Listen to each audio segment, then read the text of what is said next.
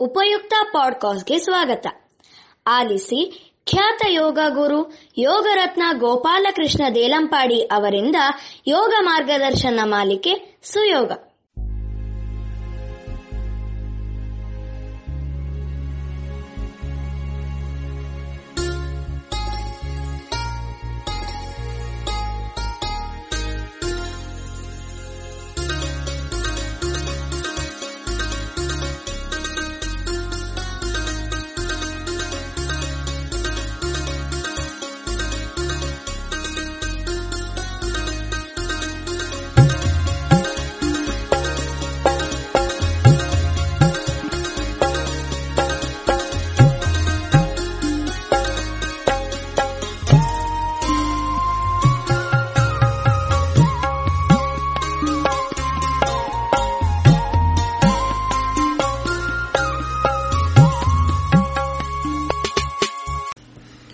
ಎಲ್ಲರಿಗೂ ಸಹ ವಂದನೆಗಳು.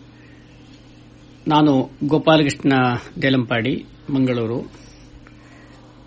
ಈ ಒಂದು ಉಪಯುಕ್ತ ಡಾಟ್ ಕಾಮ್ ಅಲ್ಲಿ ಇನ್ನು ಯೋಗದ ಅಂಕಣ ಪ್ರಾರಂಭವಾದ ಸದ್ಯದಲ್ಲಿ ಆರಂಭ ಆಗಲಿಕ್ಕಿದೆ. ಮಾನ್ಯ ಶ್ರೀಯುತ ಚಂದ್ರಶೇಖರ್ ಕುಳಮರುವ ಇವರ ಒಂದು ಈ ಉಪಯುಕ್ತ ಡಾಟ್ ಕಾಮ್ ಅಲ್ಲಿ ಈ ಯೋಗದ ಅಂಕಣ ಧಾರಾವಾಹಿಯಾಗಿ ಪ್ರಕಟಗೊಳ್ಳಲಿದೆ ಆರಂಭದಲ್ಲಿ ಒಂದು ವಿದ್ಯೆ ಕಲಿಬೇಕಾದರೆ ಅದರ ಬಗ್ಗೆಯ ಒಂದು ಸಂಕ್ಷಿಪ್ತ ಮಾಹಿತಿಯಾದರೂ ನಾವು ತಿಳಿದುಕೊಂಡಿರಬೇಕು. ಯೋಗ ಎಂದರೇನು? ಯೋಗವು ಭಾರತದ ಪುರಾತನ ಸಂಪ್ರದಾಯದ ಒಂದು ಅಮೂಲ್ಯ ಕೊಡುಗೆ. ಇದು ದೇಹ ಮತ್ತು ಮನಸ್ಸನ್ನು, ಚಿಂತನೆ ಮತ್ತು ಕಾರ್ಯವನ್ನು, ನಿರ್ಬಂಧ ಮತ್ತು ಸಫಲತೆಯನ್ನು, ಮನುಷ್ಯ ಮತ್ತು ಪ್ರಕೃತಿಯೊಂದಿಗೆ ಹೊಂದಿಕೆಯನ್ನು, ಒಟ್ಟಾಗಿರಿಸನ್ನು ಒಳಗೊಂಡಿರುತ್ತದೆ. ಯೋಗವು ಮೂಲತಃ ಆಧ್ಯಾತ್ಮಿಕ ಸಾಧನವಾಗಿದೆ. ಇದೊಂದು ಸೂಕ್ಷ್ಮವಾದ ವಿಜ್ಞಾನ ಶಾಖೆಯಾಗಿದ್ದು, ದೇಹ ಮತ್ತು ಮನಸ್ಸುಗಳ ಜೊತೆ ಹೊಂದಾಣಿಕೆಯನ್ನು ತರಲು ಬೆಳಕು ಹರಡುವಂತದ್ದು ಹಾಗೂ ಆರೋಗ್ಯವಾಗಿ ಬಾಳಲು ವಿಜ್ಞಾನ ಕಲೆ. ಯೋಗ ಎನ್ನುವ ಪದ ಸಂಸ್ಕೃತ ಮೂಲಧಾತುವಾದ ಯುಜ್ ಎಂದರಿಂದ ಬಂದಿದ್ದು, ಕೂಡಿಸು, ಜೋಡಿಸು, ಸೇರಿಸು, ಒಂದಾಗಿಸು ಎನ್ನುವ ಅರ್ಥಗಳನ್ನು ಕೊಡುತ್ತದೆ ಆದರೆ ಇದರ ಪಾರಂಪರಿಕ ಅರ್ಥ ಜೀವಾತ್ಮ, ಪರಮಾತ್ಮ, ಐಕ್ಯ ಅವಸ್ಥಾ ಯೋಗ ಅಂದರೆ ಜೀವಾತ್ಮನನ್ನು ಪರಮಾತ್ಮನೊಡನೆಗೆ ಒಯ್ಯುವುದೇ ಇದು ಯೋಗ. ಯೋಗದಲ್ಲಿ ಹಲವು ವಿಧಗಳಿವೆ. ಅಲ್ಲಿ ಪ್ರಮುಖವಾಗಿ ಜ್ಞಾನಯೋಗ, ಭಕ್ತಿಯೋಗ, ಕರ್ಮಯೋಗ, ರಾಜ ಯೋಗ ಎಂಬ ನಾಲ್ಕು ಸಂಕ್ಷಿಪ್ತ ವಿಧದ ಯೋಗಗಳಿವೆ. ನಮಗೆ ದೊರಕಿರುವ ಯೋಗಶಾಸ್ತ್ರದ ಗ್ರಂಥಗಳಲ್ಲಿ ಪತಂಜಲಿ ಮಹರ್ಷಿಗಳ ಯೋಗಶಾಸ್ತ್ರವೇ ಅತ್ಯಂತ ವೈಜ್ಞಾನಿಕವಾದುದು, ಪ್ರಾಚೀನವಾದುದು, ಅಧಿಕೃತವಾದುದು. ಪತಂಜಲಿ ಮಹರ್ಷಿಗಳು ನೂರ ತೊಂಬತ್ತೈದು ನೂರ ತೊಂಬತ್ತಾರು ಸೂತ್ರಗಳನ್ನು ರಚಿಸಿರುತ್ತಾರೆ ಹಾಗೆ ಅದರಲ್ಲಿ ನಾಲ್ಕು ಪಾದಗಳನ್ನು ಹೇಳಿದ್ದಾರೆ. ಸಮಾಧಿ ಪಾದ ಸಾಧನ ಪಾದ ವಿಭೂತಿ ಪಾದ ಕೈವಲ್ಯ ಪಾದ ಹಾಗೆ ಪತಂಜಲಿ ಋಷಿಯ ಪ್ರಕಾರ ಯೋಗದಲ್ಲಿ ಎಂಟು ಮೆಟ್ಟಲುಗಳಿವೆ. ಅವು ಯಮ, ನಿಯಮ ಆಸನ, ಪ್ರಾಣಾಯಾಮ, ಪ್ರತ್ಯಾಹಾರ, ಧಾರಣ, ಧ್ಯಾನ ಮತ್ತು ಸಮಾಧಿಗಳೆಂಬ ಎಂಟು ಮೆಟ್ಟಲು. ದೈಹಿಕ ಆರೋಗ್ಯ, ಚಿತ್ತ ಶಾಂತಿ, ಆಧ್ಯಾತ್ಮಿಕ ಸಾಧನೆಯ ಸಾಧನವಾದ ಯೋಗ ನಮ್ಮ ಭಾರತೀಯರ ವಿಶಿಷ್ಟ ಕೊಡುಗೆ ಪರಂಪರೆಯಾಗಿದೆ. ಈಗಾಗಲೇ ಯೋಗದ ಬಹಳ ಒಂದು ಅದರ ಪ್ರಯೋಜನಗಳು. ಯೋಗಾಭ್ಯಾಸ ಮಾಡೋದ್ರಿಂದ ದೈಹಿಕ ಆರೋಗ್ಯ, ಚಿತ್ತ ಶಾಂತಿ ಹಾಗೂ ಆಧ್ಯಾತ್ಮಿಕ ಸಾಧನೆಗೆ ಬಹಳ ಅನುಕೂಲವಾಗುತ್ತದೆ.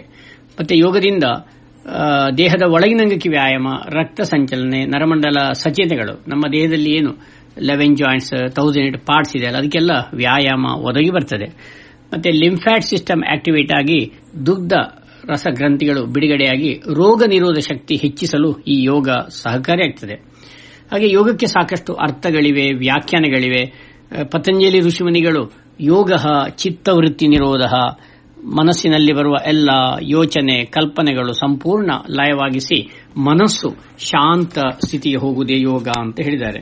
ಹಾಗೂ ಭಗವದ್ಗೀತೆಯಲ್ಲಿ ಸಹ ಇದರ ಬಗ್ಗೆಯ ಮಾಹಿತಿಯನ್ನು ತಿಳಿಸಿದ್ದಾರೆ. ಸಮತ್ವಂ ಯೋಗ ಉಚ್ಯತೆ, ಸಮಸ್ಥಿತಿಯನ್ನು ಸಾಧಿಸುವುದೇ ಯೋಗ.